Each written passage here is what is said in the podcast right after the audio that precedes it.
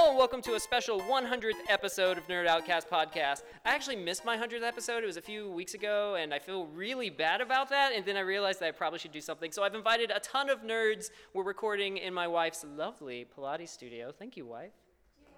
She's back there with my baby. And we're going to be talking about a bunch of different topics tonight. Because tonight we are doing a Toad's House. Hey, save the crosstalk. Save the crosstalk. We'll get tons of that. For those of you that don't know, a Toad's House is uh, a reference to Super Mario Bros. 3, where Mario would go in and Toad would offer him a choice of three treasure chests, and he would open one and take that on his journey. Why Toad didn't just give him all three treasures because he was trying to save the fucking world, I don't know. But we're going to be doing something similar. I have a bunch of different Toad blocks here with random questions on them, and we're going to jump right in. The very first question that I pulled was What Teenage Mutant Ninja Turtle can die and they still function as a team? I've already got a group of nerds assembled who want to discuss this. Who wants to take the lead? Go ahead, Christian Masonic. Uh, the answer is Leonardo. Uh, for a couple of reasons. I understand it's controversial. Oh man, no, not. A couple of reasons. One, he does not provide you with anything that Splinter doesn't already do. Leadership for sure. I think I believe other people can do that. Donatello, you can't lose. He, you need him for the technical aspect. Raphael uh, is cool but rude, uh, and we all love that. But it, it's they have Leonardo's function, especially in the cartoons, is to be like, "Hey guys, stop messing around. Wait, so Look, you're, we gotta so train." you're- yeah, wait, wait, wait. Your argument for why Raphael is necessary, necessary, is he's cool but rude, and we love The that. Ninja Turtles have a persona of being cool, radical teenagers. That's why you need Michelangelo too. Wait, well, The- wait, the- wait, I mean, getting into necessary action, you need to define what is the purpose of the His turtle. main, in my mind, when I watch those, uh, both the movies and the shows, what he brings to it is the concentration on ninjutsu and tradition and things of that nature, which Splinter is already providing. Additionally, he uses swords.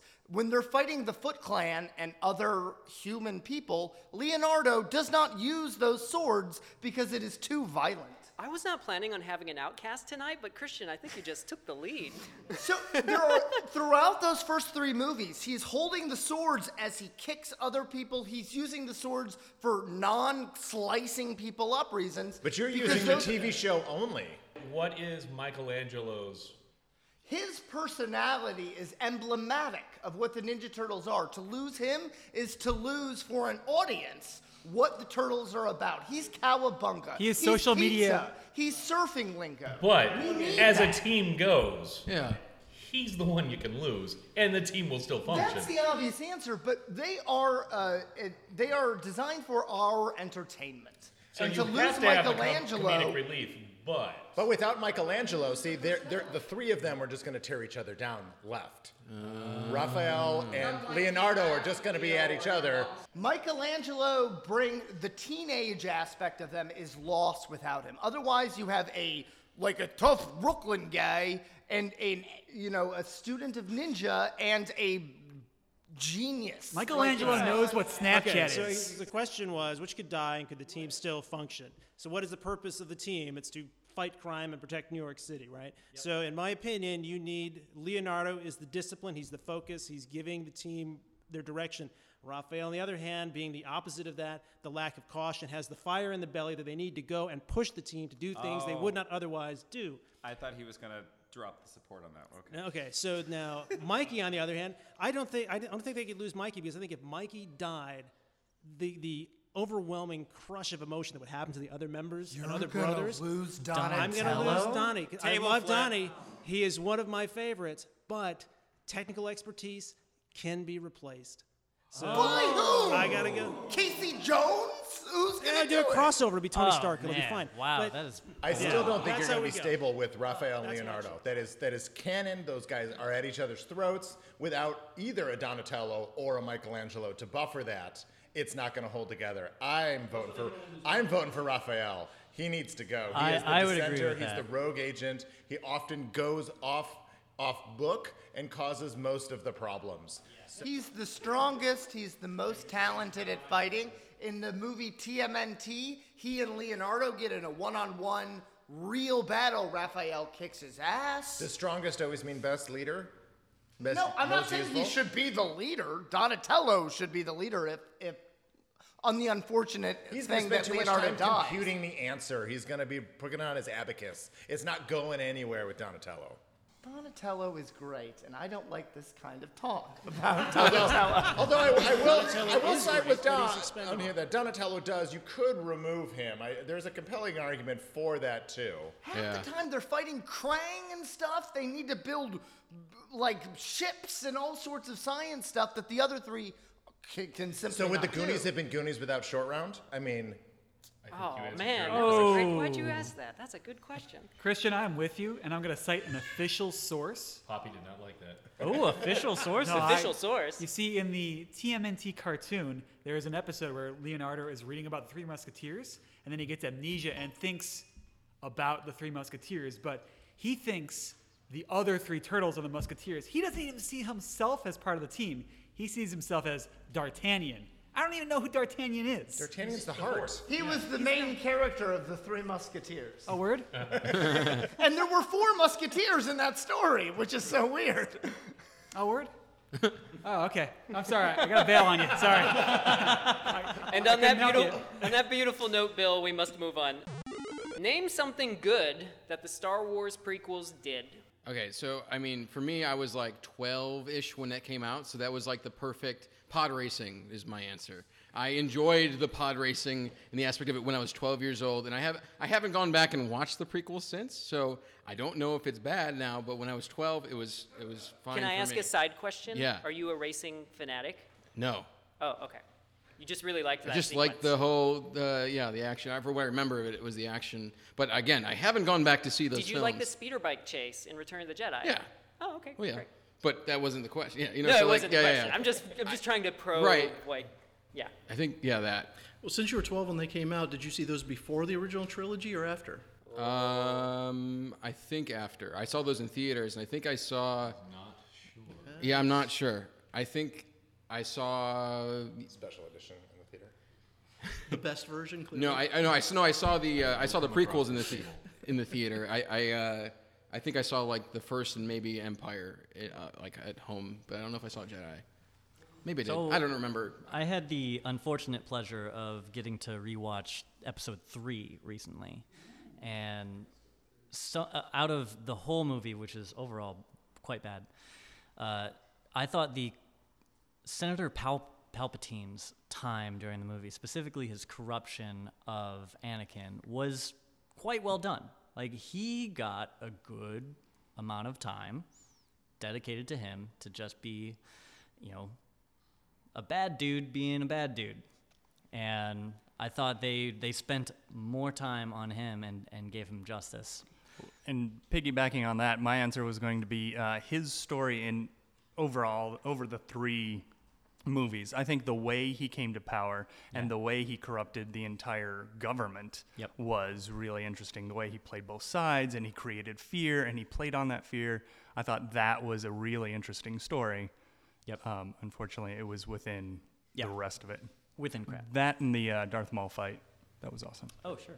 Yeah, I'm, I'm actually going to go off. Of, they gave us Darth Maul. Yes. So for Okay. anyone that has continued to Yeah. go on with the the books, comics, video games, and TV shows, Darth Maul has come out to have a wonderful arc through that, which is really good. But I would actually go with my larger answer is we got the prequels. We got more Star Wars. And without the prequels, we would have been sitting here dormant without that in a Star Wars book canon that was going off the rails uh, in terms of where it continued to go. And seeing Star Wars on the big screen for me is still great. Well, and you're right. It, with the, the sequels helped set up now the or uh, the sorry the prequels helped set up the sequels now and all the other uh, movies and other And the stuff in between. We Yeah. got Clone Wars because of it. We got Rebels because of it, And, which and I was- awesome. and I would say that Clone Wars, the cartoon, was one of the greatest things that came out of the prequels. Yep. But Re- Rebels has been phenomenal, but that you know, Clone Wars, the uh, the cartoon was the first one. So when you say we got Dave rounded out- Filoni. we got Dave Filoni because of the prequels. Yeah, for me, the only thing that was really great out of it, although those are excellent points, is uh, Ewan McGregor's performance as a young Ben Kenobi. For me, that was the highlight of it all. He just, I thought he nailed it. And then beyond that, uh, It would be fun if they did a young Kenobi movie. there's rumors about it. There's rumors. Not but- gonna happen. It's not gonna happen. The other thing I was thinking that was really nice that came out of it that was to see how the Jedi Order effectively was destroyed and collapsed through the you know the events of the Clone Wars and the betrayals. That was nice. I thought it could have been handled a little better, but it was nice to see you know how they actually handled that to go down to no Jedi, effectively.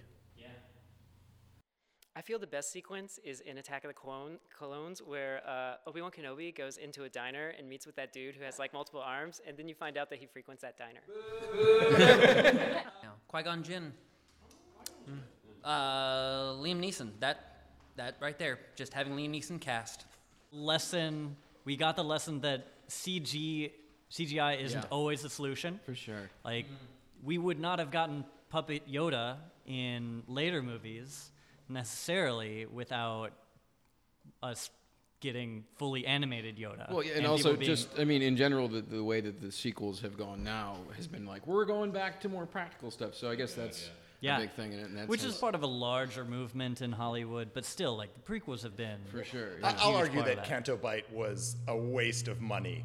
Um, so that puppetry does not always be like there is a smart, appropriate use, and there's actually way more digital happening in Force Awakens and Last Jedi and all of those that you were unaware if you watch any of those Dude, ILM reels. Just So I think it's it's intelligent use Yeah. of Yeah. that, which maybe at the very Yeah. least kind of swung us back. I- I think Yeah. I've just realized what the greatest thing about the prequels were was it made all of us so angry at George Lucas. He said, "The hell with this! I'm selling it to Disney. You guys have it." I would That say is that is true. I, I like that point. I would say for episode one, it's clearly Darth Maul. He's one of the best Sith lords.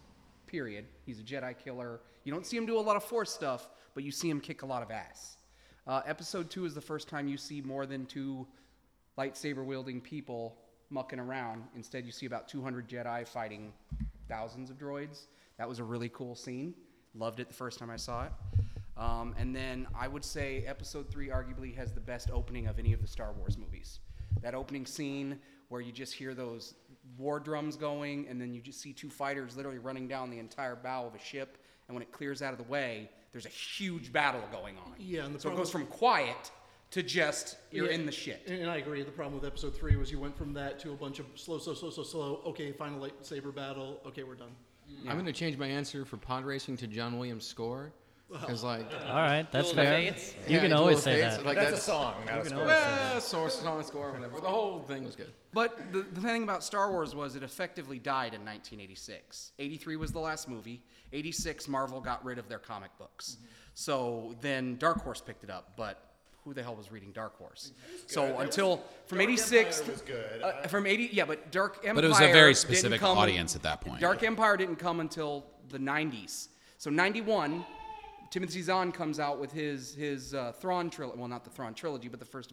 That is effectively when most people believe that the expanded universe began. Even though there were books bef- before that, there were the the Lando trilogy in '83. There was. Uh, there was Han's trilogy, there was The Adventures of Luke Skywalker, and there was the first book ever, um, Splinter Mind's Eye, which is what created the Kyber crystal, which is now used in canon in the movies. So I don't think you needed the prequels to keep it in the discussion. It was there already. It may not have been as popular as it was once we first found episode one, but it wasn't going away. For me, the best thing that came out of it was the true expansion of the universe in the terms of like there were a ton of like uh, characters that were just like in the background as Jedi who get fleshed out in those cartoons, but like were awesome designs. There were a lot of great designs that were necessarily weren't necessarily well implemented. Like I I loved uh, Queen Amidala's ship from the first movie. That sleek silver ship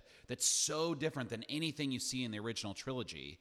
And there's just this idea of like, oh, there's this whole like it's a huge universe, but there's an even huger universe that we haven't seen.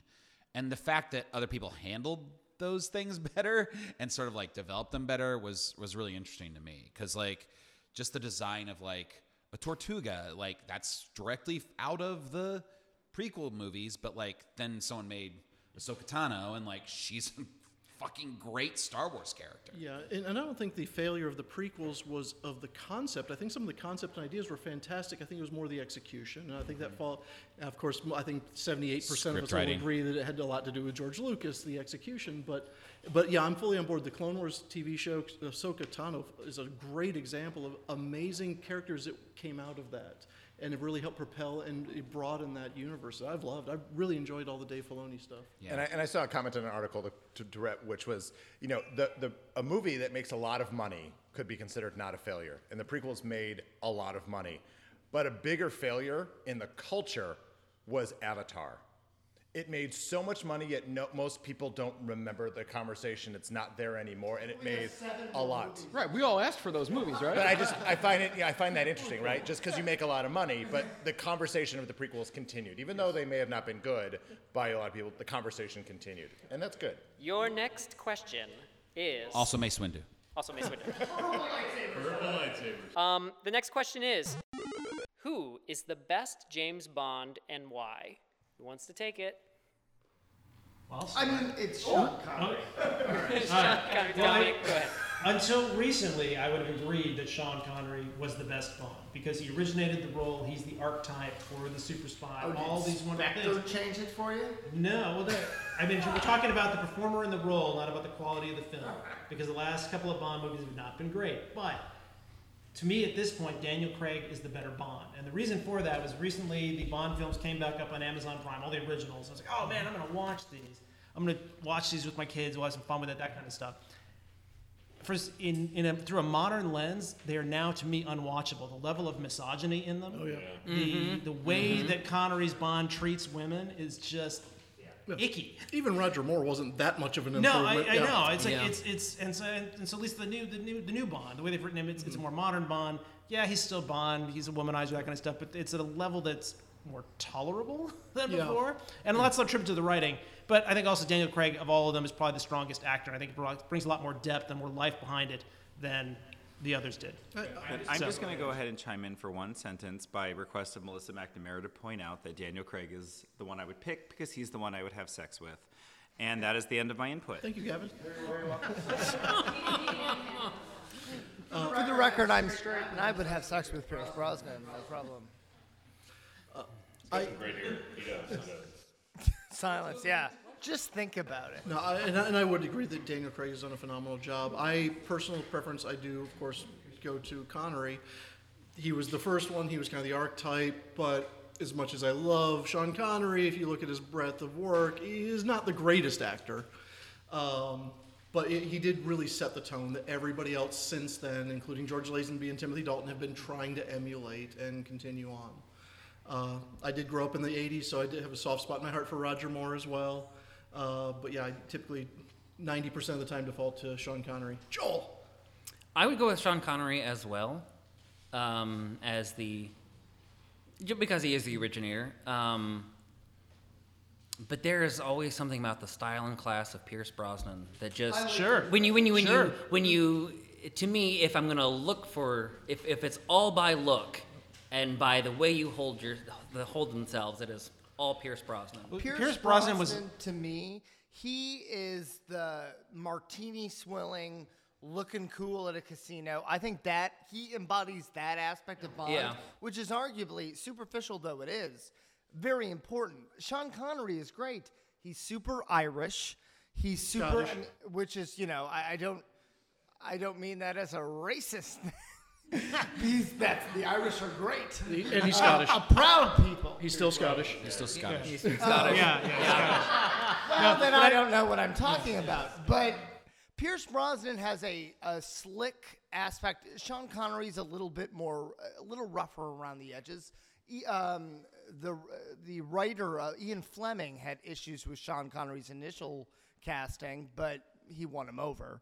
But Pierce Brosnan seems to be, based on the text of the Fleming novels, seems to be the truest of them. Roger Moore is garbage. Yeah. Well, the thing, the thing about Pierce Brosnan, I, lo- I mean, I love Pierce Brosnan. When he was doing Remington Steele, I was a kid, his 1st run. Mm-hmm. We were all hoping that fans that he would become Bond. So I was so thrilled when he became Bond. I think Pierce Brosnan is a better James Bond in the Thomas Crown Affair than he is in the James oh, yeah, Bond. that's- trilogy. yeah. So, And I, I, my thing with Pierce Brosnan, I did love his movies. I thought he did have a great embodiment of, you know, touching back to the classic Sean Connery with a more modern twist. I thought he, you know, because Timothy Dalton's two movies were garbage. Uh, but but they it was almost like they, they you know forewent everything that had come before them. Where Brosnan brought back a lot of that suave sophistication. I will say the one thing about Daniel Craig is they haven't fully engaged that suave sophistication. They've touched on it, but he doesn't quite have it the way Connery and even Roger Moore and Pierce Brosnan did. The thing about it is, And I- you could sit on my face and it'd be totally True. Yes. That was Gavin. uh, the thing about it is, is that while I probably ultimately yes, Daniel Craig is the strongest actor. Uh, he was also blessed with better movies, better written movies. True. Oh, yeah. He- yes. For sure. Yeah. that Sure. helps a lot. Pierce Brosnan was in four movies, only one of which is unanimously considered good. Goldeneye is good. The other three are not great. Some of them are okay. Some of them are bad. Die Another Day is bad. But isn't every isn't every Bond good in their first movie now? Oh yeah. More or like, less. And then the other ones are kind of blah because it's just Except for a- George Lazenby and Timothy Dalton. Look, Skyfall is his is the best of the Craig No, movies. no. not Casino Royale. I don't Casino agree. Royale, I think hands Skyfall's down. way better than Casino Hands Royale. down. They're both good. I just They're think both it. the two I think it's a concept that is outlived its time, and whenever it gets refreshed, it's like, oh, cool. There's a new person as James Bond, and it feels kind of new and modern. And then after one movie, you're like, oh, this is not new and modern. This is a 60 year old idea that kind of sucks. The, the one thing I do enjoy about the Daniel Craig. Idris Elba. I'd love to see Idris That Elba, would be but I bet, but I bet you after the second movie, you're like, oh, I've kind of seen this before. It's tired. Oh, but but the plus one of the pluses to the Daniel Craig takeover was, you know, the Pierce Brosnans they were continuing that trend of being completely over the top, ridiculous spy level, you know, breaking laws of physics with stunts. The Daniel Craig movies have at least gotten back to somewhat of a world of possible, you know, reality. He's a human in it. He can actually get hurt. His car can't, you know, jump off a ramp and go for, you know, eight thousand feet. It's like if you read comics and you know if you look at Superman over the decades or Batman over the decades, every decade that version of Batman reflects that decade and the sensibilities of that decade, and Bond does the same thing, but less well. Oh yeah. because it hangs on to these kind of old ideas that it won't let go of. I would like to make clear that Roger Moore is a terrible James Bond. He's the perfect '70s James Bond, though. Okay. I would- I would But we which got- is still a terrible James Bond. He may he's, he he takes his James Bond is completely different from any other. That may not make him a good one, no. However, however, he takes his take on it is his own. And for that, I would give him his own. I would give him his respect because he does it in a completely different way than anybody You else cast does. me as James Bond, and I'd have a different take, but I'd be a bad one. Like. uh, That's true statement. Yes. I, I, I, be- I believe you. I believe you'd get one day on set. That's about it. Uh, where Roger Moore had ten years roughly of what five movies Yeah. or six movies. No, did? he had- he had the most, I Roger. Moore is better casting as James Bond than I am. I would like to make that point. and and and Live or Let Die is It's pretty the good. best Bond song. It's the best. More. Live, live and let, well, yes, Paul McCartney. I mean, how can you argue with that? But yes, I, I agree. Live and Let Die is phenomenal. Did a double take in Moonraker. oh God. All right, we we have to move on to our next question. Your your next question is blank is the greatest video game hero because of blank. Cloud is the greatest video game hero of all time oh. because he self analyzes, he realizes how crappy he is, and then he becomes a better person. Yeah, the answer is Samus Aran. Uh, she is the hero of Metroid, a little series from Nintendo. I don't know if if you've heard of it. No, nobody played that one. Um, not only did she um, buck trends of a time period that said only men could be heroes, the very idea that Samus was a woman was meant as a crazy, insane twist at the end of the original game. Uh, she takes off her helmet and reveals she's a woman, and all of America lost their shit. Um, Only and- America, though. Only America. No one else, everyone else was like, I Right. saw it coming. In Japan. In, in Belgium, they were nonplussed. Belgium kind of like raised their Everything eyebrows. she's been through over the course of that series, we have Super Metroid, we have the Metroid Prime series. You know, We don't say- talk about Other M though. Say what you want about Other M, but it still kept it was still kept the focus on one singular person. Link is Right. an obvious answer to this question, And the right but there has been a million links. They're not all the same Hey, entity. that's a great segue. And into- they're ciphers Link- for a character. Link is the greatest hero of all time because he is represented across several decades, thousands of years. We don't know, but across a huge span of time. Just to hit the question on the head, he is the greatest hero of all time. But what about Mario? He's very important as well. He's the hero. Uh oh. So Mega Man is the greatest hero in video games. He's the constant underdog. He also existed for centuries, uh, eventually Whoa. upgrading. Whoa, whoa, whoa! Mega Man You can't count Mega Man and Mega Man X. I mean, he's solidly guy. within 2000 and X. That's He- one decade. He he existed for centuries. Wait, 20 XD something. He was upgraded. But Mega Man is essentially the, the boy with his pet dog that can also be a surfboard or a springboard or a submarine. And he never fights an enemy that's not way more powerful than him, but always finds a way to win. Even after he loses his mentor, who died centuries ago, he still gets back up and does the job. Whoa, whoa, Wait, are you whoa, counting whoa. Mega Man X in this? I'm- You're well? talking about Mega Man X. Oh, he's a Mega he's a different- Dr. he's a He's, different he's. Mega Man upgraded. No. Okay, no, he's then, a completely well, then you robot. gotta say X. If you're putting Well, I'm going with Mega Man because I enjoy the original Mega Man. Well, but he, he- exists he knows to his tie mentor. into He his. knows Dr. Light. Yeah, he does, but later on, rule Dr. in on Light is dead. I Well, Mega I Man mean- X was a completely different robot. He is. Completely different robot. He is. All right. Okay. I'm talking about right, Buck hold on. Bumble. Hold on. I see. I see Gavin furiously. Banjo, Banjo and Kazooie. Gavin furiously ra- raising your arms. I arms. wasn't furious. I just no. I just was like. Who would you have sex Chris was with? going to ruin anything. Um, I'm actually just going to just to flip Jeremy on his little bit. I'm actually going to say Zelda, not Link, is a better hero. Agreed. Because based on the newer games, he like while he was you know sleeping and being half dead. Spoiler alert. She for like hundreds of years is basic like just sitting and like locked and holding Ganon in place. And then in I'm gonna pretend I played these ones and like them, but like in Wind Waker, right? She's they, they've done a lot with making her like a secret hero throughout the time, and so she kind of ends up in almost every game sacrificing a whole lot, and then pretty much spent hundred years just non in the most recent uh, Zelda nonstop, at least hundred years, nonstop suffering, like just sitting there basically being tortured for a hundred years to block block him. So I think like to just to just to She is the wisdom. However, the real answer is Waluigi, and um, Wait, what? I don't know. Strictly in tennis and party games. Yes, and a way just to make an even more flamboyant character than Luigi. But what about Master Chief, guys? Oh, oh, John. You're saying Master Chief? Yeah. That's not who I was going to peg you to say. Who'd you think I was gonna say? Commander Shepard. I was gonna guess. Th- those were the two. Those are your two. Those are my two. But I'm going with I'm going with Master Chief because he's the everyman. Like he's he's you can identify more with him. He is. He is. everyman is not Hold on, in- hold on, hold on, hold on. in In, in the first three games, he has he's he's really you you are you are Master Chief. You really are. Um, it's it's in the later games that he really gets more of a personality.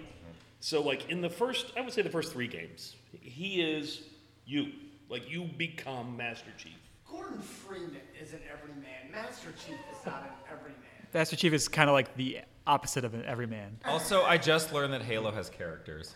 I had no idea. His name is John. I had no idea. I thought it was Arbiter. just a sh- an online shooting game. Also, if you're a Marine and you're ever going in battle with Master Chief, just you you die. Like that is exactly how that happens. Unless you're Nathan Fillion. They, unless you're the And then and then you get recast. All right, all right. Just to keep us moving, Dominic, take us out. What's this answer? Yeah, I, I, I don't think we can have this conversation without discussing Lara Croft. I mean, here you have an iconic character who has kept this franchise going for 20 plus years, has set the stage for the tough action heroine that we now see much more often, thankfully, um, and has had a great influence on, on the industry. Do you have a preference on the Laura Croft? On pyramid boobs? Which Laura Croft though? Because I mean they've reworked her.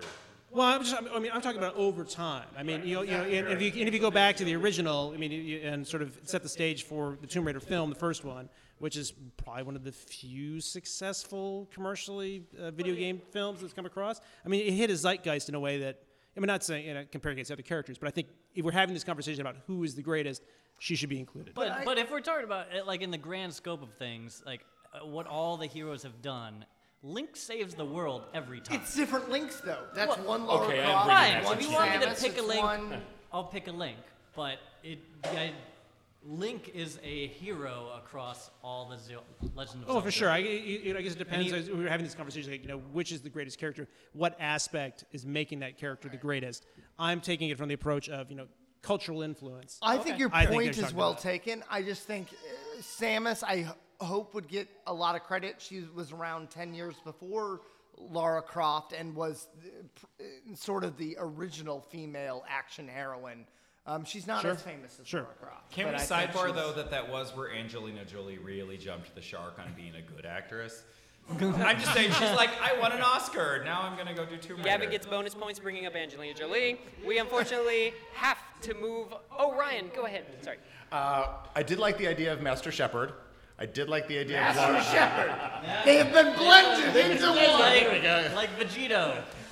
Uh, I also I like. also just learned the Mass Effect as characters. Oh, since Dragon Ball Z has uh, Budokai uh, Goku. Krillin. So uh, I- I'd like to say a word I do Krillin. like so where where Shepard has an arc. I like that. I think Lara has an arc as well, both of which I like. I'm actually going to go a little bit broader and go King Graham from the King's Quest series. Oh wow! Um, and not only King Graham, but his family that falls into it, and you get to see generational impact. So you get to see that compared to I think Link and Zelda are both always refreshed and rebooted, and rarely go through an actual Campbellian hero cycle. They never get to actually reach much conflict. They never actually they go on a journey, but never really a hero's journey, the way potentially Shepard does, the way Lara does. And I just think King Graham was my foremost original, like going through. He's in game one, two, five, uh, and six. And I think to see him go from a young teenager to a dotting old grandfather was a great way to see the ramifications. Who is that? Nameless. Okay. We unfortunately have to move on. Uh, your next question is What is George R. R. Martin's greatest strength and his greatest weakness? Who wants it? Who's starting? I think we're all going to say the same thing. Well, we can all agree that his weakness is his uh, lack of prolificness. Yes. It, it's taking too long at this point. I have serious doubts about if those books. will Yeah, be I, I. I will agree, and I think one thing that feeds into that is I feel like his writing style. He comes up with these great ideas, but it's like he's just wandering all over the place. I think he's backed himself into a corner and doesn't even know how to get out of it. Just out of wild curiosity, has everyone read the most recent book? Did it come out? The most you- recent Dance book came out six years ago. Oh yeah, I've read Dance that. Dragons. Yes. Yeah. Yes. Uh, because it's it's very different from the show. Yeah. Yeah. Yeah. I mean, Well, but he, but that, that's any show, movie versus the No, it was- it the was- literature. Yeah. pretty close up until then. Yeah, but they, uh, I that- think that- that, that's- I'm, that- I'm that- going. But that's I'm going with what you said. But that's a completely different discussion. No, no, no. I think that goes along exactly with what you were saying. He got. He's like, oh, what am I going to write now? I'm going to throw a new character in that I can't possibly round up by the end of the Well, story. I think he's got to the point now. He's a Hollywood producer type. He's like, it's much easier to write uh, television than it is to HBO write you is know, gonna a thousand-page book. He and will Feast Crows did it too, and that was long before the show. I, I think his best, his strength is the creativity. Yes. Yes, 100%. Um, but I don't believe he's the best ex- executor of his own story. I don't believe the books, even the even the beloved Storm of Swords, is a better version of that story than Game of Thrones is. I, I think he he gets off track. He over describes. Yeah, he three, has the three pages that- about food on a table. Yeah. yeah, here's the problem that J.K. Rowling did in Order of the Phoenix. The Uh-oh. book had become so, the series had become so beloved that nobody could edit her down. You turn that in and say, this is what it is. Who's going to say, actually, 100 pages can be cut? You're the biggest thing in the world. Um, and I think that happened to him as well. No, I, I, I, I think his biggest strength is uh, uh, pretty obvious. He's very good at killing his darlings. that, True. Yes. Well, and and, No, and beyond not that, as good as you think. Tyrion Lannister's going nowhere. but he i feel like he does with that he creates a sense of danger that i haven't had in other books that i've read and um, and even bigger than that, ca- creates a sense of I'm not really sure where this is going to go. Yep. Like I, the first book, I knew exactly what was going to happen. I knew, okay, this is You this knew is, Ned was I dying? can give you the beats, Spoiler. and then he completely, you know, completely changed the, I think the he script for him. decides early on who's going to die, and then they never become his darlings because they're already fated to die. I don't think he gives a shit about any of the main characters who have died. But- but the fact Rob that- Stark is the least established Stark of the entire series. But series. the fact that he is able to write it in such a way that us, the reader, become engaged and they become our darlings, and he rips that out from underneath us, it's it's gut wrenching. But yeah, like to Sean's point, that was like because I watched the series, the first season before I read the books. When you know Ned dies, that was what grabbed me. It was like, oh crap, I'm gonna have to read this now because this wasn't going where I thought it was. Now I want to know what's happening. Great. Okay, we I did ended that. that Well one. done. All right, all right, done. Uh, next question.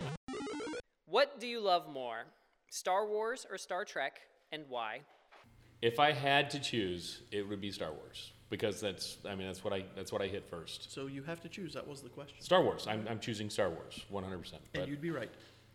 I just the only thing I have to say on this subject is that the answer, and this is rare that I have only one thing to say.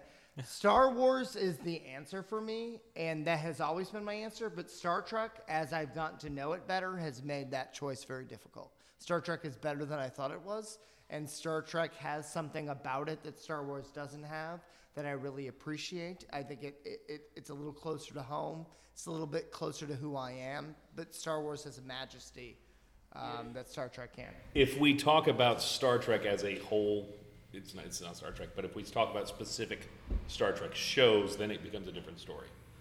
Like, I love The Next Generation, I love the, the original show. Voyager, Enterprise. Deep, Deep Space Nine is a I very, love Deep Space very Nine. good Yeah, show. a very good show. And if you asked me this question in 2008, I would probably say Star Trek. But in 2018, I have to say Star Wars. And if you asked me in 1998, I'd probably say Star Wars. Like it's gone back and forth over the years because like there's just a certain. It's more in the. I mean, I think Star Trek has more sustainability in some ways because it's a little bit like deeper of a universe in terms of like the the characters in the world they've built is so much bigger just because of being a TV show franchise mostly and not a film franchise. And Star Wars can feel kind of shallow sometimes, which, which I say I still pick Star Wars, but Star Wars has a bad tendency to be much more incestuous with its own ideas of And like characters. uh, and characters and all and all the like but like all the expanded universe stuff is like well the bounty hunters. And it's like well if all the universe is bounty hunters what the hell's going what the hell is going on in this universe? You know like it's sometimes it didn't have like the depth and like the kind of uh, we talked about the prequels earlier like even though it was kind of boringly handled like the idea that there's a republic and collapse is a cool idea that the Star Wars universe needed you know Do you know what solidified it for me? And this is going to be weird, but it was Knights of the Old Republic. Yes. Yeah. That is an amazing game, and the twist is that that game was better than the prequels, which were happening Yeah, around the I same time. I wholeheartedly agree with you. And I would go back to you know my childhood, seeing you know Star Wars on the big screen when I was a wee little thing, and then obviously Empire and Jedi. That it's magical, it's space opera, it's bigger than life, it sucks you, and you, it's got these huge epic characters and storylines where uh, basically Star Trek was an episodic weekly show. Uh, great show, still love it, but you know clearly the movies have been hits and misses. You know nobody's holding up Search for Spock or The Final Frontier as great movies. And if you are, I'm coming for you right now. First Contact, though. First Contact. First Contact is amazing. Wrath of Khan, I mean, come on. Yeah, it's great. Um, but, you know, again, getting back to Star Wars, for me personally, it was just because of that grand scale, the storytelling. Yes, Mhm. maybe not the most scientifically accurate. I mean, they missed a few things, but uh, it really hit home for me, and it's been with me since I was a child. and I just want a lightsaber. Right. I'm, I'm also Star Wars mainly because I, I didn't haven't like I never was really uh, exposed to Star Trek and like through the music, through all the action, to all the people I know when I was younger. Also, pod racing. Have I said this before? One of the best N64 on. games out there. Yeah, yeah, right. I mean, that's mainly my connection. But uh, I have gone. I remember. I think I don't remember what film this was, but I did see a Star Trek film that had something to do with Data and the Borg and like something about. Rob- I, I don't know. Was it First Contact. Yeah. it was good. I, I enjoyed that film, and, and like I don't know a lot about the. And some of the newer Star Treks are good. It, Um, if you want to dive into Star Trek, but don't want to watch like 21 episodes or 21 seasons of television, just start with Star Trek: Next Generation, Next Generation season three. Yeah. Just Honestly, I skip watched the first, two. Contact before I watched Next Generation, and was all like, "Oh my God, the Borg is so much cooler in First Contact." I didn't know how Yeah. cool. And here's, oh, here's a question budgets. for everybody who's kind of a little bit a fan of both. How, have you guys seen the newer Star Trek, Yes. and how does it compare to the newer Star Wars? I like the newer Star Star. See, I Trek? I, I, mi- I missed I messed it up. I like the newer Star Trek because it reminds me more of Star Wars, which is why my brother, who's standing over your left shoulder right now, Chris, hates it. Oh, yeah, I, I did. I did not like Discovery. It's well done, and the acting is great, and they cast it great, and it's actually kind of well written sometimes. Doug Jones is very good. Doug Jones is great. She's the girl, the woman who plays Michael Burnside, who I'm not remembering off the top of my head. She's so good, and uh, and what's his head from Harry Potter is really great too. Yeah, and it's it all the elements are there, and it should be really good. And it's trying so hard to be like fan servicey in a way that I'm like, I hate this. Don't do this to me. What they're almost saying is that the the sh- the Seth MacFarlane show is almost more It's Star really good. Trek. That was what I was I haven't watched it. Yeah, It's really good. Yeah. USS Callister, for that matter. Dark The Orville is a better Star Trek than Discovery is. That upsets me. Uh, Dominic? So I, I'm gonna I'm gonna flip this. Uh, I'm gonna go for Star Trek over Star Wars for me personally, um, and it has not as much of it to do about the, the quality of the show or uh, the quality of the universes as, as for a couple of different reasons. One is when I was a kid, and I've got a few years on most of the people in this room. It was the is the aspirational nature of it, and sort of the relatability of it, and sort of you know who do you want to be, the kind of person you want to be, and that was what I gravitated about Star Trek. Also, when I grew up, you know, like the that was sort of the height of the Trek convention circuit. Now you go and it's really kind of just died off. The internet's basically killed the whole convention scene for, for that kind of thing. But um, at that time, as a kid, as a geek growing up in the suburbs of Detroit, the first place you kind of felt like you belonged was at a Star Trek convention because where we grew up, you know, comic book stores weren't around, that kind of thing. And so there's an emotional attachment to there, even though, quite honestly, I have not liked the last several iterations of Trek, Discovery included. It still holds a special place for me. And so when I would like sort of share geeky stuff with my kids, we start with Trek more than we would start with Star Wars. I, I want so- to. I, I like that, and I also want to say Star Trek. You've given me courage across the sea, sea of Star Wars, uh, and, and I've always been a science fiction fan. Uh, science fiction has a great purpose in that it is introspective to culture as it is right now, society as it is right now. So Star Trek to me is not only entertaining, but it serves a purpose primarily to talk about what happens with humans or society, civilization, and technology, which is an ever present question now and forever. You said something important there that I want us to focus on. Star Trek and Star Wars are not the same genre. No. Star Trek is science fiction. Star Wars is fantasy. Correct. It's Yeah. fantasy that takes place in space, but it is fantasy. It's fantasy, and for they're sure. completely different. Yep. They And both that- have Star as their first name, but beyond that, But it's- they're- it's still apples to oranges. yeah, it's- to compare them is folly. Star Trek is doing something differently. It's smarter than sm- Star Wars. Ultimately, it's more about who we are as America than Star Wars is, which is about like something different, something more entertaining, and but I think, something different. And that's what brings me back to Star Wars being which I love more because that hits me on an emo- it's an emotional journey. It's a, this spiritual emotional journey that he's going through as he become as he matures and becomes uh, an adult. And so seeing that as a kid hit me in that gut and Mm-hmm. helped me see that. Whereas Star Trek I saw later and it hits me in much more of an intellectual way. I love it because it's I love the fake science of it, and I love looking forward and all that kind of stuff. But Star Wars hits you in that emotional place. See, and for me, like, the Emotional emotional thing, like, like, uh, Yeah. for me, it was like that relationship between Kirk and Spock and McCoy, that kind of friendship that they really hit hard when they got to the, the original series films. But like that core of it hit me in a way that none of the relationships in Star Wars, as much as I've enjoyed the movies, have ever like resonated that strongly. Oh, you're absolutely right. There's stronger So- relationships in Star Wars. I unfortunately have to keep this moving along, and this is a bit of a related question. Who do you want as your leader, Captain Picard or Admiral Adama? There is only one right answer to this question. It is Captain Picard. Admiral Adama it was very brave and really saw them through a terrible thing, but he is a fucking mess. He slobbered all over that wall he was trying to paint. And Picard, though aspirational and maybe a little too stoic, is amazing. So Uh, say you agreed. all. Agreed. uh, yeah, there is no other choice than Captain Picard. He Picard is, will actually work to try to save your life and not oh yeah, sacrifice yeah. it. Yeah. He he is a well-rounded individual that uh, takes a lot of careful consideration on every big decision that he makes, and he's very talented, skilled at leading people. Wait a second. Can I chime in? Yeah, since I haven't said anything. Since, since we're talking about saving lives, how many red shirts have died under Picard where Adama's whole purpose was to save Well, Chris, if you knew anything about the next generation, you know They they're gold shirts. Yeah.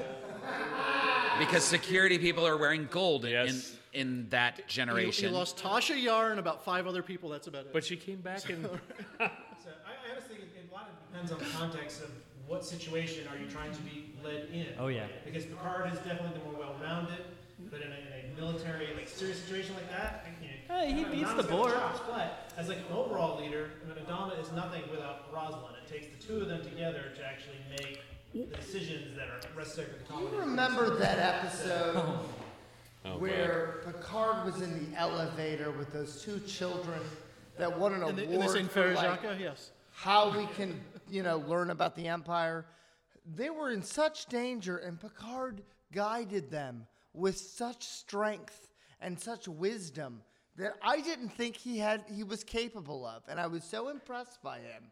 Picard, Adama wouldn't have done that in a million years. Picard is wide angle and close focus in a way that Adama is only wide angle. Well, but Adama's fought very tough war in his history. He's a warrior in a way that Picard wasn't and Well- hasn't been tested. But let's face it, That's- that's Adama came out of the previous Cylon War, had been relegated to running basically uh one of the oldest ships in the fleet, was ba- about to be put out to pasture, and circumstances left him as basically the only commander left who had to embrace it all. Where Picard is an amazingly well-rounded, you know, he looks after his people. He's brilliant in uh, a fight.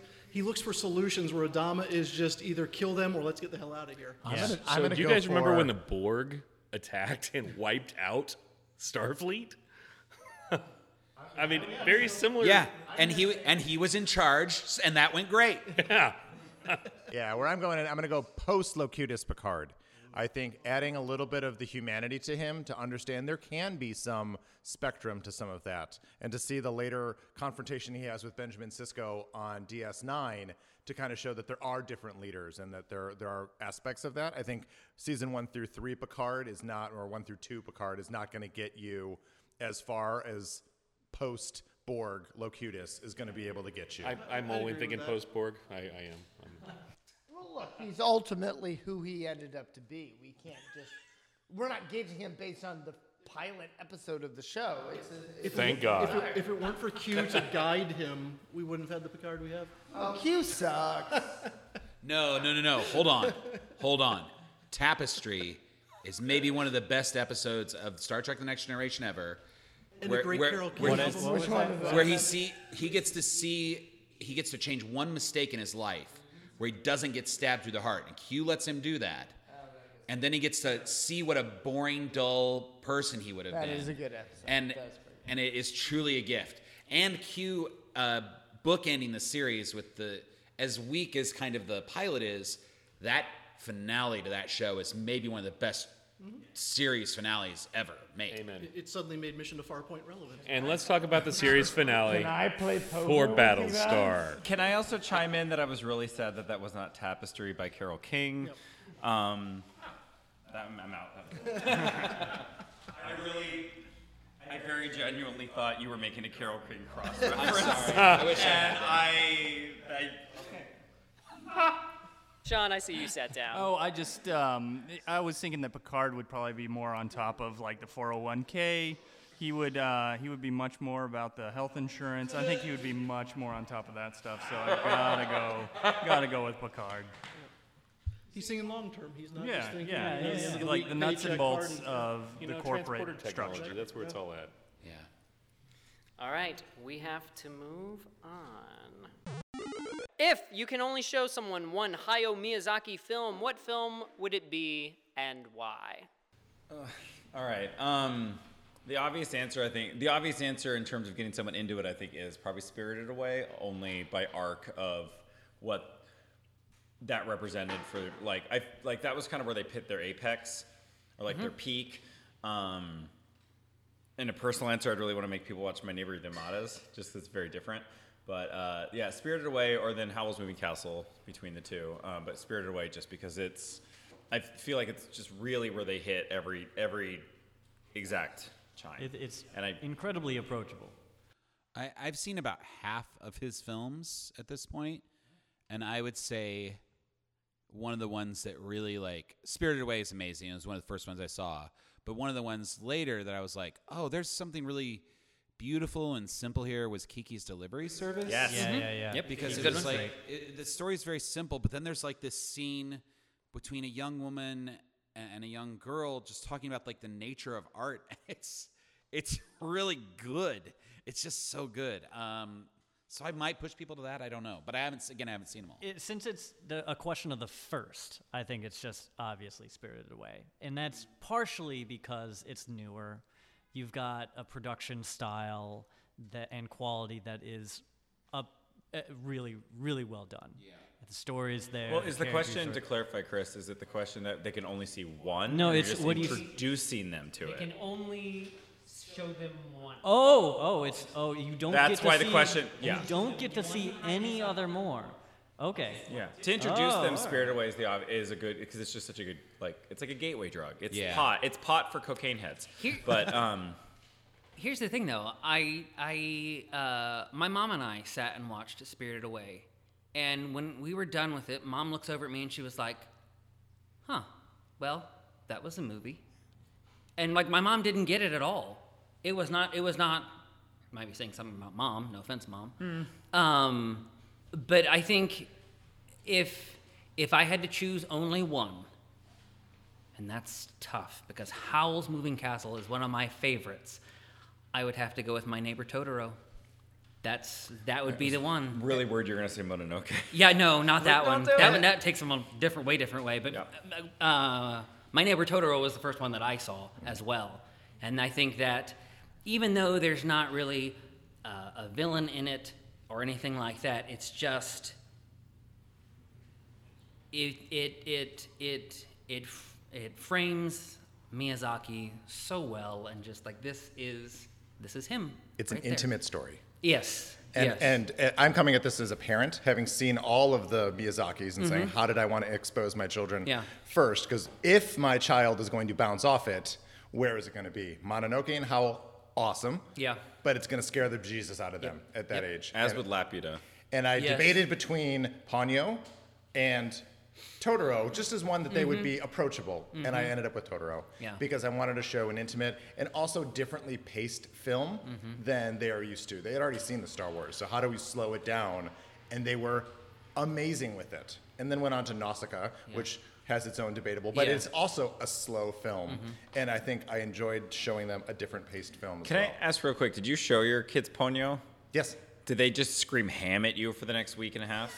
They did. They did not, but it was Okay. Like, I, I like I like Ponyo. I do. I do. do not but like if- that movie. If I had to put them, but uh, Totoro and Ponyo beside by side, it would totally be Totoro. Oh, yeah. Agreed, fully agree. Yeah. It was more of just Yeah. which were the ones that are going to have a scarring effect, leaving, True. you know, Yeah. Minoke and, Yeah. and Spirit Away and Howl's Castle is definitely ones being like, are they going to Mm-hmm. get disturbed by it? Where Totoro was more intimate. Pompoko would be a good one for kids to start off on too. Mm. Yeah. Yep. Oh, there's so many of them. Okay. Yeah, there are. All right. There are. This is 'cause, like the except for the wind rises. Yeah, the wind rises not. That was a rough it film. You don't want to. okay. You don't want to show someone Graveyard of the Fireflies? Oh, don't don't don't don't show your children wow, Graveyard, Graveyard of of the Fireflies. Fireflies. I will say though, just a side note, everybody should watch that film on the list of movies they should watch, along with Schindler's List, um, Hotel Rwanda, uh, American History X, and Grave of the Fireflies are all those like four movies where everyone should watch them and then probably not ever have to watch them again, but should watch them. Quick story: friends of mine and I went to Japan, and before we went, we were going to go to Hiroshima anyway, and we watched Graveyard of the Fireflies before we left. and then went to Hiroshima on the trip. That was, whoa, yeah, yeah. Let's end it on that note. And time to Sorry. move on. What is the best vehicle in science fiction? The Death Star. Oh, I'm just gonna go that. there. Death travels, blows up planets. You went Death positive. Star. It's a great vehicle. If you had it, you'd blow up planets. You'd travel around the it galaxy. doesn't go too I don't believe Yeah, but it goes. Do you like the Death Star better than the Star Killer base? Oh yeah, yeah. Starkiller Base is just like an over-exaggerated knockoff. And, and, and it's, and it's really, you, you always got to be by a star. You're stuck. Yeah. Uh, now, the best the best vehicle in science fiction has to be the TARDIS. I mean, time, TARDIS is great. space, Oh, yes. Yep, yeah. infinite size. I, I wish I had a TARDIS. Yeah. Voltron is a great vehicle. Oh, wow. It's five vehicle. It's really six vehicles in one if you count Voltron combined as a separate vehicle. Why, why is it the best? Why is it the best? Yeah, why is it the best? Because you get two different modes of transportation. So, our, so just to kind of play devil's it does advocate have here. lions for hands. I mean, come on. That, Devil's that's- that's advocate, Power Rangers, Megazord versus Voltron. I mean, we don't. That's a different question in itself. Dan, do not. Pre- why Uh, have so is- many is that- I'm sorry. questions? Why did you I'm sorry. pull Sorry. that question? All right, but never mind. I Forget it. think I think a good science fiction vehicle would be um, Star Trek for Chris Pine.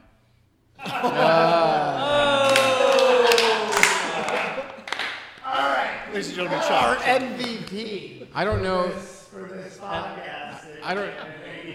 I don't know if if if my answer technically counts as science fiction, but you guys can determine.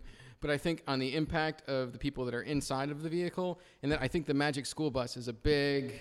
Oh, nicely done. I think- nicely done. I think that's like. Science fiction. It's got magic in it. It, right, I mean, you know, they're learning. Everybody's learning. So this is obviously going to get compared to the TARDIS, but someone's got to say the DeLorean.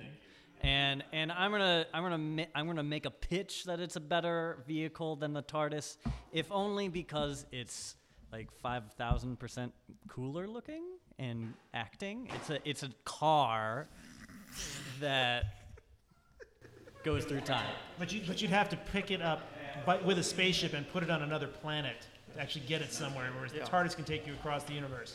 Listen, I'm not. I'm not going to say I'm going to win this. I'm going to. I'm going to. I'm going to say that it's it's cooler. It's got a flux capacitor in it. It, it's It's so got. It goes with a do, you, uh, paired with a doctor. But, but you have to feed that flux capacitor with fuel. Yeah. And also, the DeLorean does not have a swimming pool. The TARDIS does. I've always uh, heard that children are our future, and I think the Magic School Bus really. Cruising on down Main Street, you're relaxing, feeling good. Can I say it's weird that Next thing that you know, there's an Go, go ahead, Bill. It's Bill. weird that the joke of the DeLorean and Back to the Future was it's a crappy vehicle, and now an entire generation thinks it's the coolest vehicle ever made. Yeah. Yeah. I'm not sure it classifies as science fiction, but the ve- best vehicle is Optimus Prime. Oh, he's certainly. A And if I could be Optimus Prime, I would be. That's a great question. But doesn't an X-wing sound cooler? Nope, I nope, nope. I, Optimus Prime works for me. I, I actually like the Sun Crusher.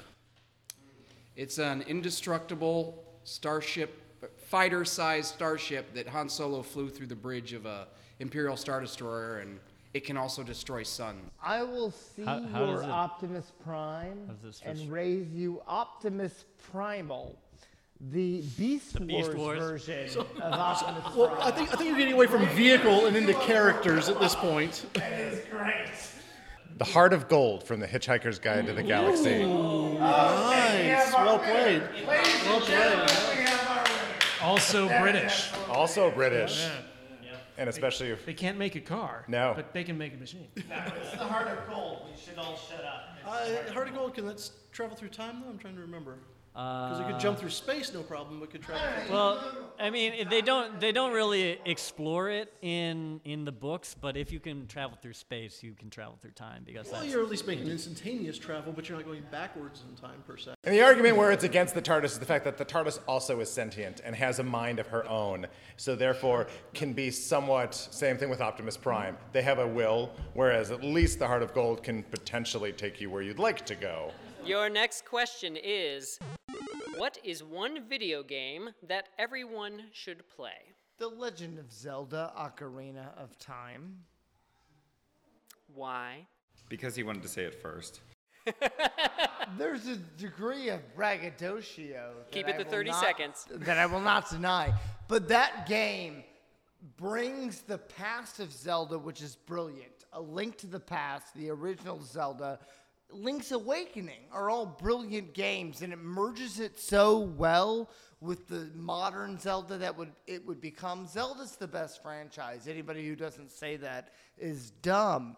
So if we're agreeing that Zelda games beat all other games, and we should, then Ocarina of Time is the marriage between the past and the future, and it really dis- de- it decided what games would be for the next twenty years.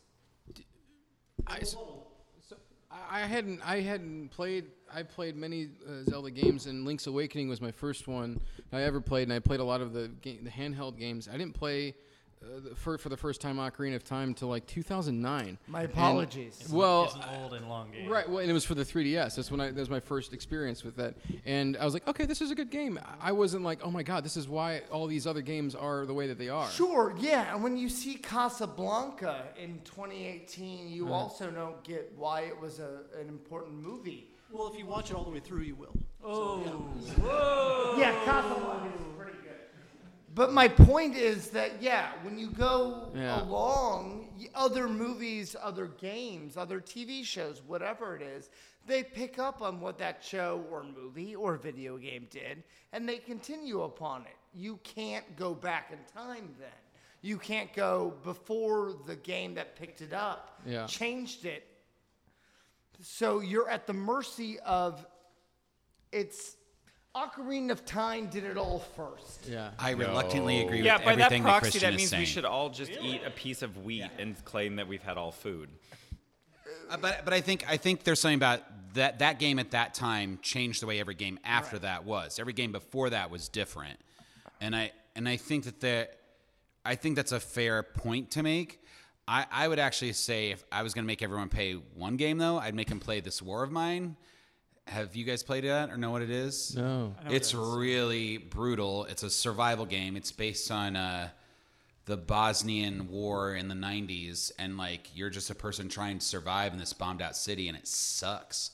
So it's like if I'm gonna make everyone on Earth play one game, I'm gonna make them play one game that teaches them a fucking lesson about not being a shithead. Yeah. if I'm gonna make everybody play, everybody on Earth play a game, they're gonna play Gone Home. So Um, instead of Legend of Zelda Ocarina of Time, it should be Gone Home. For video game fans, it should be Ocarina of Time. For people who care about humanity, it should be Gone Home. So I think Zelda is inaccessible as a game to say this is your first entry in, and I'm, I'm going to go with, with, with Matt on this one on something that is I mean, going to be Breath of the Wild. And I, I- and I argued against the idea like should a game like Tetris or Super Mario, which create create that foundation of game mechanics and understanding, which that if you can't get that, any other game in many other spaces will be hard for you. But if we're going on impact, uh, I also think that Dragon Cancer is an amazingly impactful game, also coupled with Gone Home and The War of Mine. Uh, are all great ways, and there are not many video games that leave emotional impact. I could even throw Firewatch in there. So for that So- purpose, I would throw in the game Journey, which is Mm. one of the few games I've ever played that has generated. I think Journey is accessible to anyone. My Yeah. four-year-old was able to play it, and Yeah. it had impact. And to piggyback on that, I'm gonna say Mario Party 2. Oh, oh, interesting. And actually, this is my real answer. Um, and the They reason, too are headed and to the reason why is because for people who don't like to play video games, and you're trying to pick like what is the game you want to play, it is it and two because it really, I mean, that ship has gone downhill real slow. Uh, and there's like 12 of them, and they yeah. But uh, it was a game that like in like in college, my friends and I we had, and we played video games. And then any of our friends who didn't play would sit down and play this game, and then come back and keep playing with us. Like it was the game we could get people to keep playing with us. Smash Brothers didn't work. Uh, any of the Mario games, they you know they would lose interest. But uh, basically, like the, the that party style game where you can just come in, based you know, except for and the first one sucked because you got a welt on your hand from that spinning that damn thing in the middle. But the second one took that out. Yeah, that's it. I So guess- all of your epic games about life, Well, and no, that's it. No, Mario Based- Party 2. Based on the answers everybody's given right now, I, I guess I have to clarify the question is when you say only one game, you're thinking of games that tell a really great story and have an impact on you, or a game that's a game and it's just fun to play and you can replay it forever and You ever can and ever. interpret the question depend however you wish. I mean, Huh? you can you can interpret the question take it however however you you Yeah, wish. it's- yeah. it's it would tough. seem to depend on if you're somebody for whom video games hold value, Yeah. or if you're somebody for whom you're just a human being and needs to be taught something. Right, because value, then it's just Chrono Trigger, and the rest of you just failed. Uh, so I'm gonna I'm gonna take the question as uh, everybody plays the game to hopefully gain something from it, much like the way Matt was talking about. Yeah. And going in a different direction other than an emotional value, I would t- I would say Metal Gear Solid to teach people problem solving Yeah. Because The original Metal Gear Solid. Metal Gear Solid. the Yeah. 90s one? yeah. Okay. Or I if you want to it- play the Twin Snakes for the GameCube, which was a Sure. remake of the first one. Yeah. Better it, graphics, It but- at least teaches people, and there, there might be a better game to, to do this as well, but at least teaches people to say, all right, I, there's not an obvious answer here. I have to look at all the variables. I have to do a certain set of actions to get to the solution. And that's that's a And life skill that you can apply to It anything. has a lot of storytelling in it too. That's true. If I if, would- I, if I had to choose one game that someone was going to play, one of my personal favorites, this would go back to an old uh, question we already had previously of the best character as well, Kratos, God of War. Okay. That would be what I was like, play this game. the game. original God of War? The original God of War. Yes, yes, Chris. The original God of I don't understand. Did you hear me? I- I- because I played it on all four modes. I beat it on all four modes. I played that game over and over and over again. Yes. Everyone, by the, all of all of their eyes are so rapey. That part. Yes. The- I, I haven't played the new one, and I heard it's great. I heard it's great because it's not like the other one. I, I, I, the first one was one of my favorite games. So. No one's mentioned N64 pod racing yet. I don't know. Oh my god. I want to say, I want to say, Bill, have you? Did you? No, I, I would go with uh, Portal. I, I think Portal is a really good one for uh, showing a gradual curve of difficulty in bringing someone in uh, without the pressure of like a death penalty or any negative consequence when the game starts, and gradually building that up over time, uh, where there are eventually consequences, and you have to do more and more demanding things, while also managing some pretty subversive humor, which is kind of like meta to understanding how games work, but, I think can also be appreciated if you've never played a game before. Can, can I get some love for the GoldenEye video game? A GoldenEye great, is first-person great. shooter. You know, the I uh, player would- versus player is awesome. just because we said Portal and we didn't say the word GLaDOS, GLaDOS is the best character in video games that has ever been created. I mean, Aside from Mario. yeah. best character ever. Yes, but ever. Pat, did you have an answer? Huh? Did you have an answer? Oh, I already plugged my GoldenEye. Oh, okay. I would like to make clear one thing. I'm sorry. Please do. I'm going to cut you off, Christian, because I got to keep rolling. Name one film that you think everyone should watch. I think a modern audience with modern sensibilities should probably see Pulp Fiction. I think that has kind of defined uh, a lot of things in the 90s, certainly, and 2000s. A lot of things are representative of it since then. Uh, I th- Pulp Fiction is one of my favorite movies. Other people may have other opinions. But I think, in terms of what um, genre films are, uh, in the last 20 years. I think Quentin Tarantino is a large part of it, and I think Pulp Fiction is his biggest film. I'll go with Casablanca. Uh, it's one of my personal favorites. It's typically within the top five of most lists of greatest movies ever made. the best film ever Yeah, made. I mean, it's got Humphrey Bogart. It's you know, got Nazis. It's got love. It's got lost love. It's got reconciliation. What more do you want? Uh, but it is it's a perfectly you know it's a beautifully well crafted movie. It's you know from start to finish. It's well done. The dialogue, the story. It you know it's the complete package. It's up there with Godfather, Citizen Kane, that caliber of movie. And you know, just to piggyback on that, I would say Love Actually. Oh. Uh, whenever I'm in a bad mood, yeah, that's what I watch.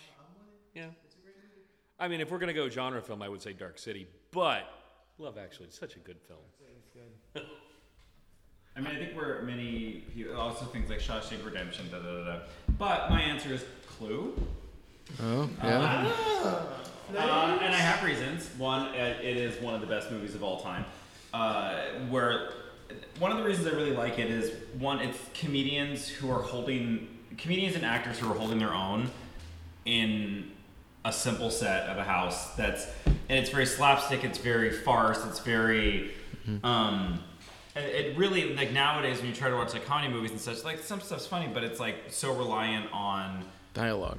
tech or blah blah blah and this is just so like i mean they're in this space they don't really move around a lot they except when they run around from room to room tim curry runs a marathon in that film but uh, yeah i just think it's just such a pinnacle level of what like comedy is and what it was and where it, like in this yeah so there you go One of my favorite films that I think that everybody should watch at some point is. Um, is there an echo? Can I hear myself?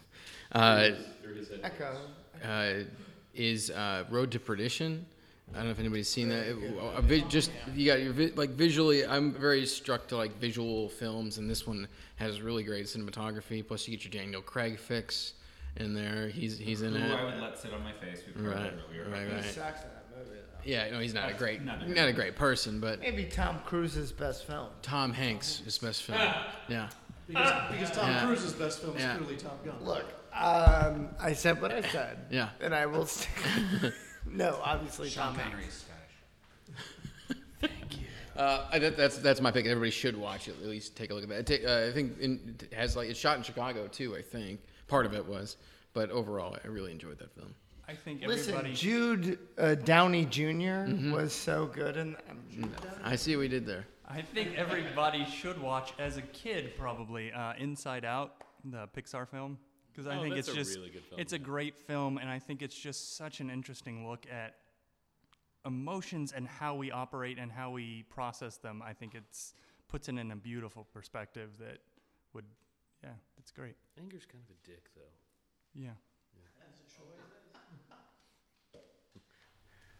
I got to go with uh, "Singing in the Rain." Uh, It's it's a classic. It is a joy every time you see it. It's the perfect antidote for anything that's going wrong, and it's as a piece of Hollywood craftsmanship. Not only is a study of Hollywood history, but then just the apex of the musical form. I mean, it's amazing. Uh, I was having trouble answering this, but then Clue kind of made me think. Uh, And Clue is probably the best answer, but uh, I, f- for me, for me, like if I'm thinking of something more recent, I would say What We Do in the Shadows. Oh, uh, yes. because that is just it's the funniest movie in the last ten years. Yes. Uh, it's it's it's a perfect comedy. I, I can't talk enough people into watching that. Yeah, Yeah, yeah. it's yeah. so good. I will be talked into this later. Yeah, it's good. I do want to say something fairly controversial uh, that was said earlier. Like uh, Tom Cruise's best movie is American Made. I'm so sorry. American. Made That Made. was Tom- amazing. I That was think an amazing. We Tom saw that Hanks- recently. That was incredible. Tom Cruise is not as good as Tom Hanks, and I misspoke. My, uh, my Tom Tom Hanks' best movie is The Money Pit. Uh, uh, that would be No Joe Turner- versus the volcano. Thank you very yeah, much. Joe versus Volcano is the apex with Turner and Hooch just below that. So. Joe, Joe versus. Oh, and also Toy Story. That was also good. See Toy Story, guys. Have you not seen Toy Story? It's about No, two t- toys no, tell who us are about it. best friends. All right, And save it for the Toy Story Cruising podcast. down Main Street. No, okay. All right. Oh, real quick, quick switch out. I have to go back to my neighbor Totoro. That's it. Oh. I it's it's that good. Chris, tell us about the. I mean, you next can pair it with. Graveyard of the Fireflies. That'll make it interesting. All right, we've got just a few minutes left, so let's power through these last two, even though the last one actually is not an easy one to power through. Your next question is blank is the greatest video game villain because of blank. Uh, the eggplant from the Adventure Island franchise is the greatest villain of all time because it is relentless. I found Adventure Island was the greatest villain of all time because it's Adventure Island and it's really hard. That's a good point too. If you are looking for a game, can a game be a villain, Chris? Oh, that game pissed me off. But then it goes to Battletoads, so. So then, in that case, is like the jet bike of Battletoads the villain The of jet bike, uh, Battletoads? the, yes, the jet bike in Battletoads is the villain. Okay, I'm gonna stick with eggplant, but if you want to go with jet bike, Yes. all right. I feel like we already said it with All right, GLaDOS. I'm gonna say Sephiroth. Hold on, Uh, real quick. Wait, I Jump- thought you would say GLaDOS. Hold on, Sean. Yeah, GLaDOS. I GLaDOS forgot about from. Portal, Portal One and That's Two. the right answer. GLaDOS. Yeah. Why GLaDOS? Because it's uh, uh, funny. It's uh, she goes on this whole little journey of uh, redemption and then villainy again and then redemption again, and it just it's a compelling character. Okay, can I jump in here before you do, Christian? Um, the the new Injustice games have put out the best uh, anti-Superman story out there. I love like I'm not pandering to people in the room, but it is one of the best video game villains that turned into a comic book villain uh, because they carried on the story in the comic books. Uh, it's one of the best uh, evil Superman stories out there.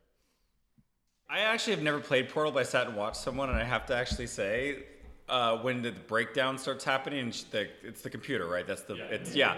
I, yeah, I got to give that one props for being creepy as all hell while being real funny. And then I watched the credits with the song, like Yes, which yeah. was real funny. However, my answer is Kefka from Final Fantasy VI, um, because I, that was my answer. And we have a whole podcast about it. You can tune into that one. Ryan Bond. Handsome Jack from Borderlands. Oh, good one. It's a good one. And he walked away. And he walks away. and he walks away. Brilliant. Let me go on and move us into our final question, because this one everybody may have an answer for. What is your most prized nerd possession?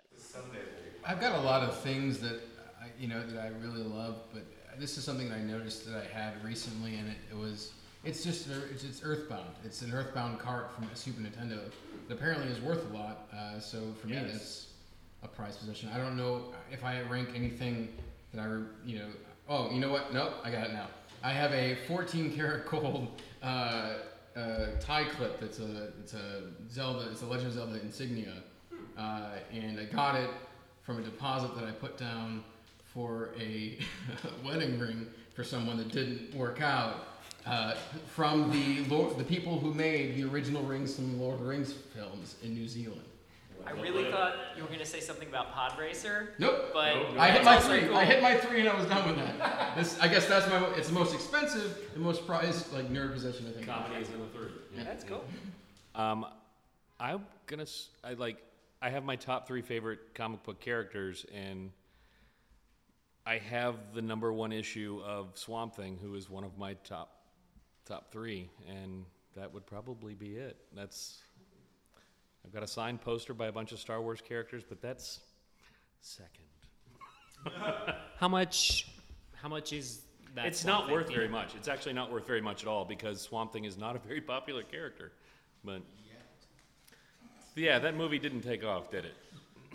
Yeah, wasn't that like an entire USA Network show for a while called Swamp Thing? Am I Yeah, wrong? with, Okay. with Lee Majors. Yeah. There we go. Yeah. Okay, thanks. Yeah. Thanks Right for after that. La Femme Nikita. Bringing that up. Uh, I think my most prized nerd possession is I have the the Generation One Jetfire from Transformers. That's pretty cool. Which, uh, if you aren't familiar, it, it looks like a, a jet fighter, just like the one in uh, Macross on Robotech. It is the same. And, and there's a reason for that, yes.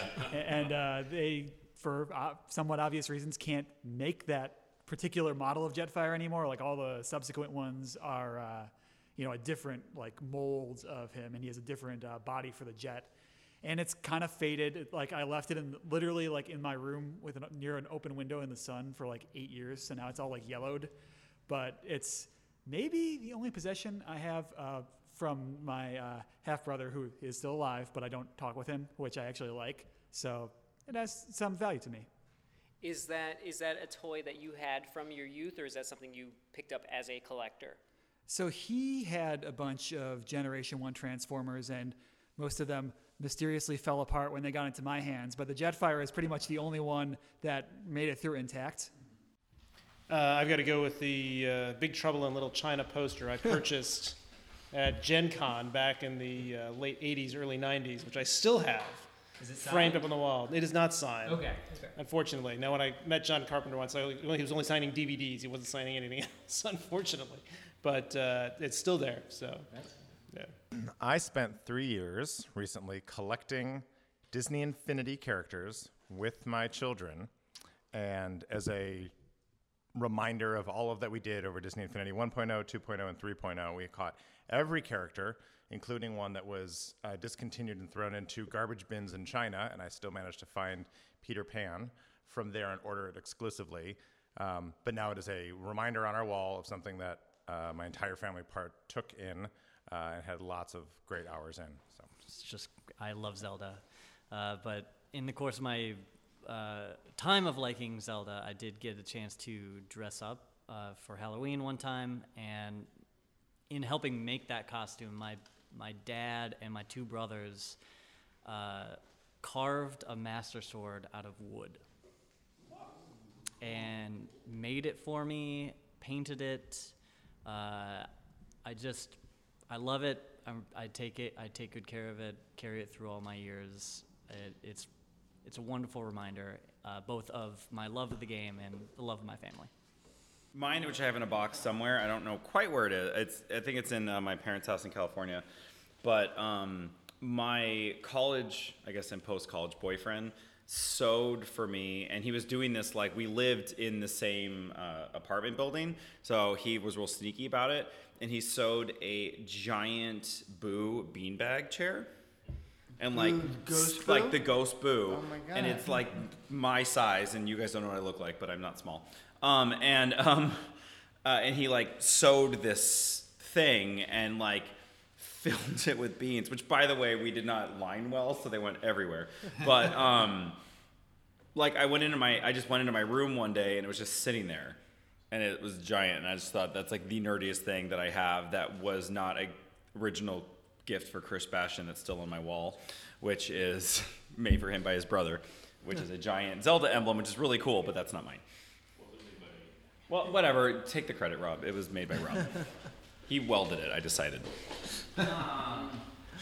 Uh, I, a few years ago, collected every single Justice League Unlimited action figure from that TV show, which I think is, despite all the Marvel movies, is still the best long form uh, film or cartoon media of a superhero story. It's like one of my favorites, and it's a real. And I love DC Comics, and it's a really expansive uh, character roster. There are really obscure characters like Crimson Fox and people I barely even know who they are, and I just was like, no, I'm doubling down on this man. I'm getting every single one.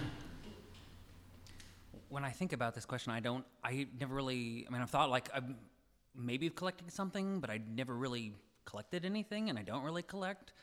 Um, but if I think about something that made me the most excited, uh, Chris has the um, Meta Knight amiibo, and I was like, when he finally got a me- Meta Knight, I was like, oh, it's Meta Knight.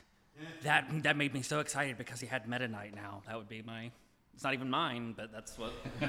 You're just coveting it. yeah, pretty much. Pretty much.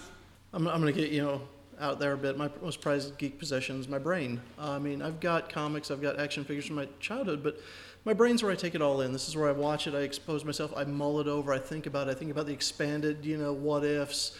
Um, so, you know, the physical trinkets that come along with it, they're nice. I've got some of them, but it's really my imagination, you know, where I take this in, where it lives with me every day on the drive to work, you know, trying to go to bed. That's where, that's where it hits home for me. Uh, I will. I guess I will answer this question since I, I'm also on a mic and have hardly talked this evening, which is weird for one of my shows. Um, I have been gifted many great nerd gifts in my entire existence, but one of my most prized possessions is probably my original Nintendo. And the reason that is, is because when I was 28 or 29, I went home to play it because I had still, I still had it and it didn't work. And um, my dad, being the man that he was, researched how to fix it. And he ordered, he found a website that made replacement parts. And I went with him to his workplace to watch him like disassemble it and repair it. And he fixed it. And it was just really interesting to watch him, uh, who he, he didn't really it was never his gaming system. It was my gaming system. We had different gaming habits, but it was one of those things that kind of brought us together. And as somebody who has recently become a father, um, I appreciate that thing even more because I actually connect it more with him than I do with what it meant to me as a child. So that is probably my most prized nerd possession because now it still works thanks to him. And that is it, my friends. Uh, that is our entire show. I had uh, 15, 16 nerds join me this evening to come and talk about all these various nerd topics. I apologize, dear listener, if the audio is a little bit all over the place. We have nine different mics set up at three different stations, so we are doing the best that we can here at the Nerd Outcast podcast. This is episode 100, and I have been your host, Chris Bashen. And joining me tonight, and we have a long list of names to get through, have been Dan Schiffmacher, Patrick Sweetman, Ryan Bond, Jeremy Connie, Christian Masonic, Rob Shoemate, Sean Okerberg, Bill Nielsen at So Many Bits on Twitter, twitch.tv slash So Many Bits, So Many Bits podcast coming out every Monday about video games. Matt Young, no plugs. Joel Thompson. Dominic Giangiolo, Charles Wright, Gavin Dunellen at so many bits for so many. I don't know. At, uh, oh, so many bits. Okay. Uh, many of the voices that you heard tonight have been on previous episodes, and you can find them elsewhere here in Chicago and around the internet. So please check us out. Thank you for listening, and this has been NOP 100.